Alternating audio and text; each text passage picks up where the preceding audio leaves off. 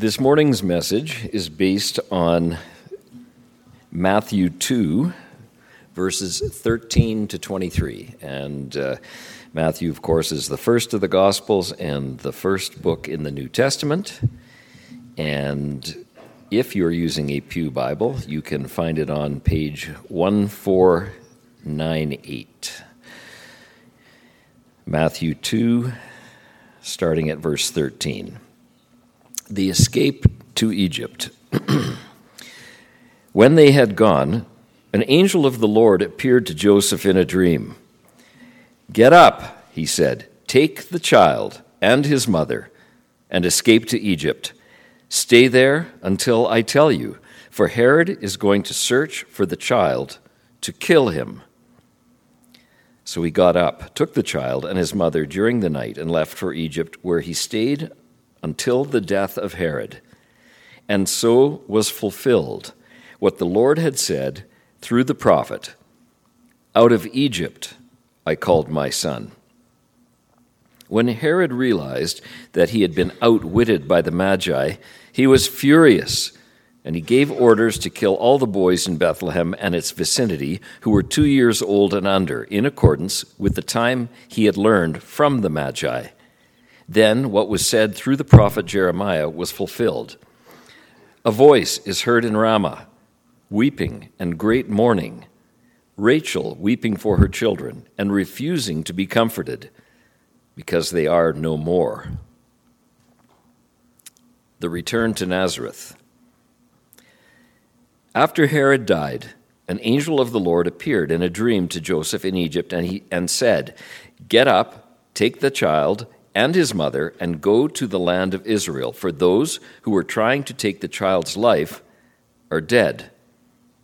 So he got up, took the child and his mother, and went to the land of Israel. But when he heard that Archelaus was reigning in Judea in place of his father Herod, he was afraid to go there. Having been warned in a dream, he withdrew to the district of Galilee, and he went and lived in a town called Nazareth. So was fulfilled what was said through the prophets He will be called a Nazarene.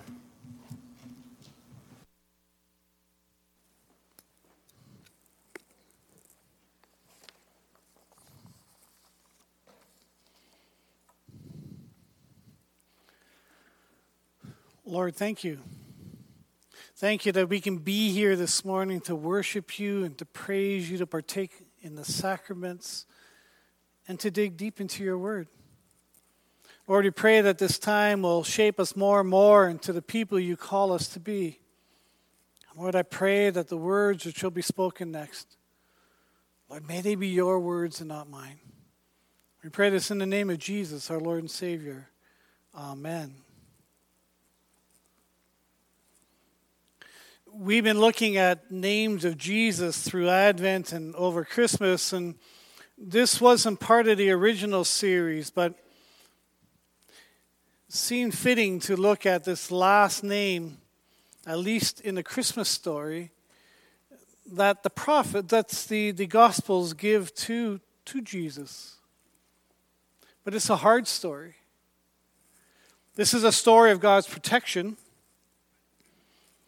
but it's also a story of God's hiddenness, a story of salvation and of evil a hard story that echoes all the way back to, to Moses being saved from death while others weren't saved. It's a reminder that while many of us are safe and happy, there are still many of God's children today who are suffering. God can feel so close and so powerful, and yet at other times he can feel so quiet and so far away. So, this is a story of the world. A story that reminds us that the world is not the way it's supposed to be. And that there's still hope. Because Jesus is saved so that he can save us. And one day fully establish his kingdom of peace, of safety, of, of hope, where evil will no longer have any sway or presence. And in this story of Jesus' birth, Matthew refers to how Jesus' birth and early years fulfill three different prophecies. Two, maybe even three of them in painful ways.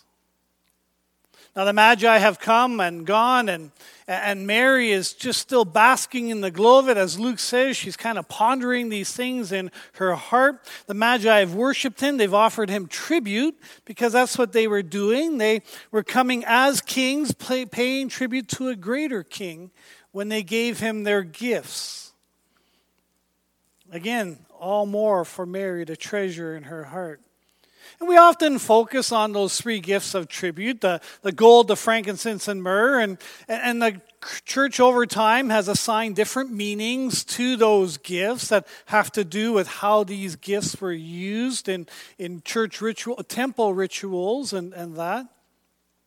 But in the end, this, these are just practical gifts. These were gifts that God arranged to be given to Mary and Joseph so that when they fled, they were actually able to flee and not go hungry and not go homeless. God provided for Mary and Joseph and Jesus through those gifts financially. In the wonder of angel visits, the birth of Jesus, important and not so important visitors with amazing stories of heavenly guidance.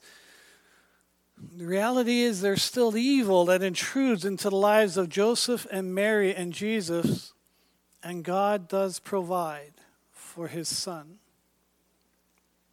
Now, you know the story. An angel appears to Joseph in a dream and says, Hey, take that child and his mother and escape to Egypt and stay there till I tell you for Herod's going to search for the child to kill him. And Herod's on the warpath. Okay, so he has these, these nobles, these, these rulers in their own right, these, these scholars come to him and say, Hey, where's the king of the Jew that's just been born? And Herod was, was cruel. He was one of the most cruelest kings around.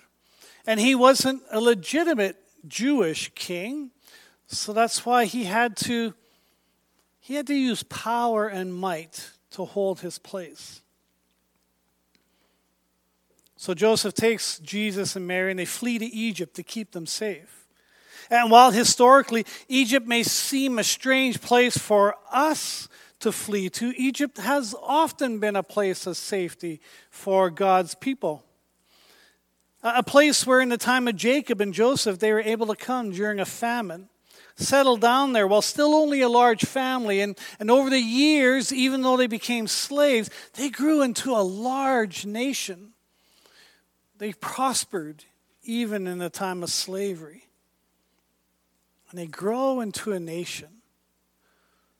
Turns out to be a very powerful nation. So Joseph and Mary settle in Egypt with Jesus since there was a large Jewish presence in Egypt, in Alexandria, an area where there were a lot of scholars, a lot of businessmen, a wealthy area. So, again, those gifts from the Magi allow Mary and Joseph and Jesus to settle there and just begin that journey of raising Jesus that's the first Old Testament prophecy that's fulfilled in Matthew's account. Prophecy comes from Hosea, Hosea 11.1. Out of Egypt I have called my son. Now Hosea is uh, talking about when, when God called Israel out of Egypt, out of slavery. And, and then when Pharaoh, you know, he's kind of bulking at it. He's saying, oh, you know, I'm not so sure about this. And, and Moses says, hey, God says you got to let my people go to worship him never said that they weren't coming back. But that's what Pharaoh, of course, hears. They leave my area, they ain't coming back. So he keeps keeps saying no. Now Moses Moses or, or Hosea is saying, You know, I have called my son. Moses uses that same kind of language when he tells Pharaoh, This is what the Lord says Israel is my firstborn son. And I told you, Let my son go so that he may worship me. But you refuse to let me go, so I will kill your firstborn son. God punishes Egypt for killing so many of the sons of Israel. And he uses the history of his own birth to do a, a word play on the word son as being Israel's God's firstborn son. God's not going to kill Pharaoh's firstborn son. So this prophecy comes out of a, a painful, painful time where Israel had lost so many of their sons, and now God is going to pay them back in that same way. And now, in the time of Herod, another ruler is going to attempt to kill God's firstborn son, Jesus. Moses was saved in order to lead God's people into freedom. Matthew sees God saving Jesus as an echo to Moses, as Jesus is saved in order to save his people from their sin. The echoes would have struck the ears and the hearts of the Jewish people hearing Matthew's account of Jesus' birth and, and seeing God's hand at work and saving his, in saving his children. But the pain comes in knowing that not every child is saved. Herod, in a fit of rage at finding out that Magi had to see them, sends troops to Bethlehem to kill all the baby boys in the area, again echoing back to Moses. He targets Israel's baby boys, just like Pharaoh does. That fulfills the second prophecy that Matthew connects to Jesus' birth. A voice is heard in Ramah, weeping in great mourning. Rachel weeping for her children and refusing to be comforted because they're no more. This prophecy comes from Jeremiah. After Israel's taken into exile, Babylon has conquered Israel, and many Israelites are, were, are killed in the conquest. Men, yes, because they were the warriors. But as in war, so many women and children lost their lives as well. As if Jeremiah can hear the patriarch Jacob's wife Rachel weeping for her lost children. I can still hear my mother weeping when my sister died in a car accident at 18. I can hear her weeping when my brother Glennie died at age 19. For a long time, I thought her tears would never end. And honestly, she went to her grave decades later, still weeping. Jesus comes with great rejoicing and celebration, but his coming also brings great sorrow due to the presence and cruelty of evil in our world. For many still today, the lives of children are not precious enough to prevent evil from sacrificing them for its own benefit. And today we hear the cries of mothers mourning the loss of their children still ringing out in places like Israel and Palestine, Ukraine, Russia, and way too many other places. After Herod's death, an angel comes back to Joseph and lets him know it's safe to go home. And, and Joseph and Mary head back to Israel with Jesus, but they don't trust Herod's son, Archelaus, who's just as cruel as his father was. So they head north to Galilee. They move away from the seats of power of, uh, of government and, and of the temple, putting the entire province of Samaria between them. Joseph and Mary settle in Nazareth with Jesus, close to family, a place of safety for Jesus. Hopefully, a place that has moved past Mary's scandalous pregnancy. Matthew mentions that this fulfills a third prophecy that he be called a Nazarene. Now, being called a Nazarene was not a compliment I remember going to seminary in Grand Rapids, and they knew I had come from Thunder Bay, Northern Ontario. Thunder Bay, known as a bit of a bush town, well, a lot of a bush town, known as having a bar in every corner, and we end up in Grand Rapids, and one of the profs kind of joked, said, Yeah, you're this hick from Thunder Bay that only knows about the wrong kind of spirit, and now you're in Grand Rapids where the Holy Spirit's at work. I kind of scratched my head on that one because I don't know about that one. But just like that prof had no respect for, for Thunder Bay, the same way, many people in Israel had no respect for anyone who came from Nazareth.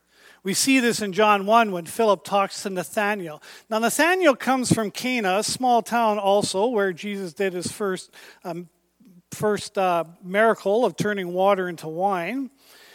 And, and Cana was, was bigger than Nazareth, but there was this kind of a rivalry between towns.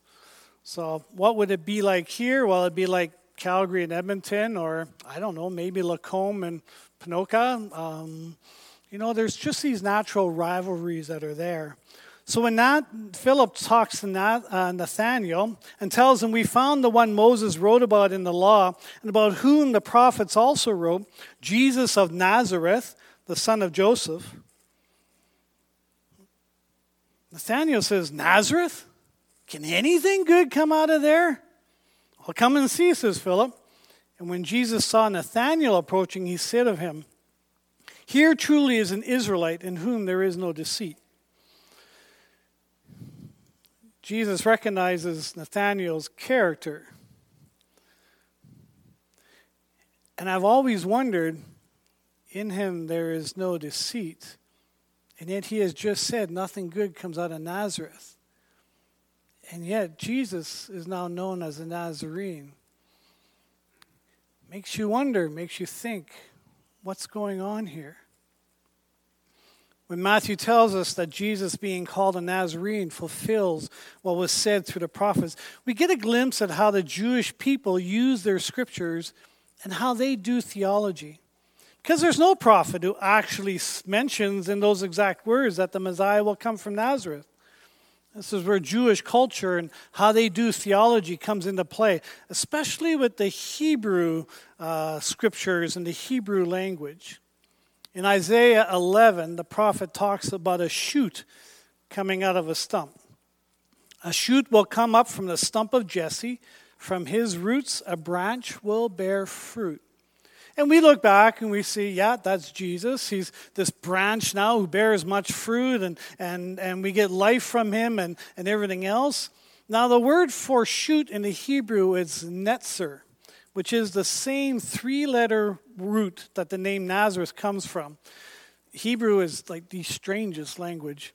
Starts off with three letters, and then they add letters before and afterwards to create like whole sentences and whole meanings and whole new words. And depending on how they put the vowels in there, because there are no vowels really, it can change the words so much. So the word for Nazareth and the word for Netzer come from those same three letters. And at the root meaning, it means shoot but it also means a sucker coming from roots, or it can mean a weak, sickly kind of a twig. It's not a strong image, and this is now this is now a name given to, to a small town, looked down on. A, town not ever mentioned in the Old Testament. And even Josephus, Josephus, uh, I know there's just sometimes the names just don't flow off so good. But anyway, he's a really important Jewish historian, and we hear about Jesus in his history. He's not a believer in Jesus, he's actually kind of cuddling up to Rome to get in their good side. He doesn't mention Nazareth at all either. So it's a really unknown place, no significance, no importance, and actually mocked by Jewish people themselves. It's about 50 people who live there. And it's in the province of Galilee. And Galilee is, is kind of seen like this agricultural promise that's filled with all these farmers and, and all these kind of blue carpenter workers who've worked on all these Roman and Greek cities to build them for the occupiers. And and they're not known for being educated because if you were smart, you went down to Jerusalem and you got educated. So they're just these hick farmers. That's how the Jewish people see the Galileans. So when the Galileans themselves look at somebody even further down the chain, Nazarene is not a complimentary word. And now let's look back at Matthew at how he starts off. Starts off by describing the Messiah that Jesus, that Israel is expecting, a king that even foreigners bow down to and worship. And then Matthew shows us the Messiah that the Old Testament points to, that God points to, the servant in Isaiah, the refugee raised outside of Israel in Hosea, the persecuted child in Jeremiah, the scorned and rejected Messiah of Israel who dies for his people in spite of them not receiving him and even disrespecting him. Matthew moves from Jesus on a throne to a Jesus who's identified with the helpless, the vulnerable of this world, rather than the powerful. Archelaus would never have thought of looking for the Messiah in Nazareth, and that's the whole point here. Jesus is not the kind of Messiah that they or anyone else was expecting. Nelson Trout, the first um, African American bishop in the American Lutheran Church, used to say that in Jesus Christ, God stoops down very low, echoing that early church hymn found in Philippians 2. Jesus, who being in very nature God, did not consider equality with God something to be used to his own advantage. Rather, he made himself nothing by taking the very nature of a servant being made in human likeness. Being found in appearance as a man, he humbled himself by becoming obedient to death, even death on a cross. But the story doesn't end there. Doesn't end with a dead Messiah on a cross, a, a failed Messiah, a, a, failed hick from, from northern Galilee, uh, from this small, insignificant town. Instead, the hymn goes on. Therefore, God exalted him to the highest place and gave him the name that's above every name, that at the name of Jesus every knee should bow. Every knee should bow in heaven and on earth and under the earth.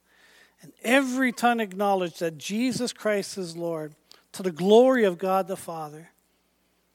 Again, Matthew takes us in this grand journey from, from throne to, to, to small, insignificant place, from, from a king who's bowed down to, to somebody who's mocked and rejected,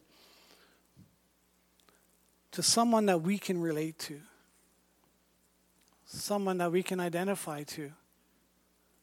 I can't identify with a king, but I can identify with somebody from, from Thunder Bay who's knows more about bars than knows about church.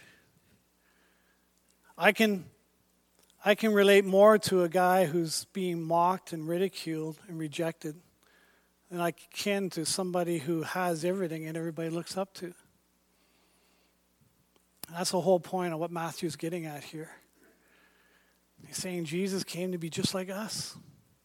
So that no matter what we're going through, no matter what we're experiencing, we can look at Jesus and find somebody who gets it, somebody who understands, somebody who is willing to walk alongside us, not ahead of us, not above us, but with us. As one writer puts it, the Christmas story begins with the birth of a child.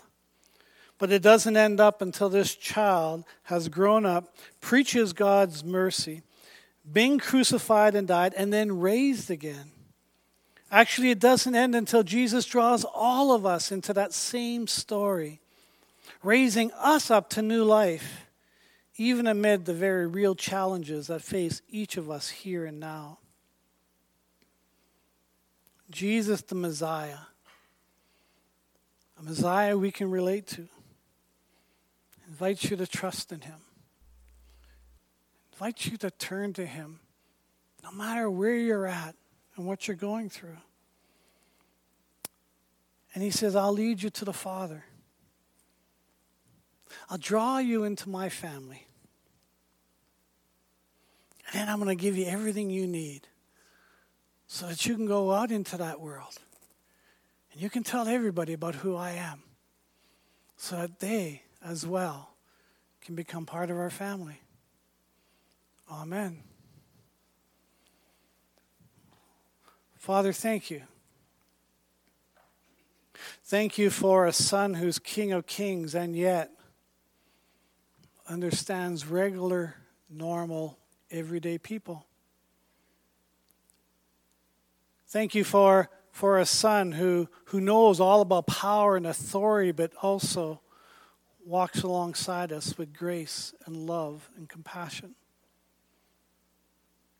Thank you for a powerful king who's also willing to sacrifice himself so that his people can be saved and drawn into that grand family of yours. Thank you for a king who gets us. So, Lord, help us to be people who introduce Jesus the King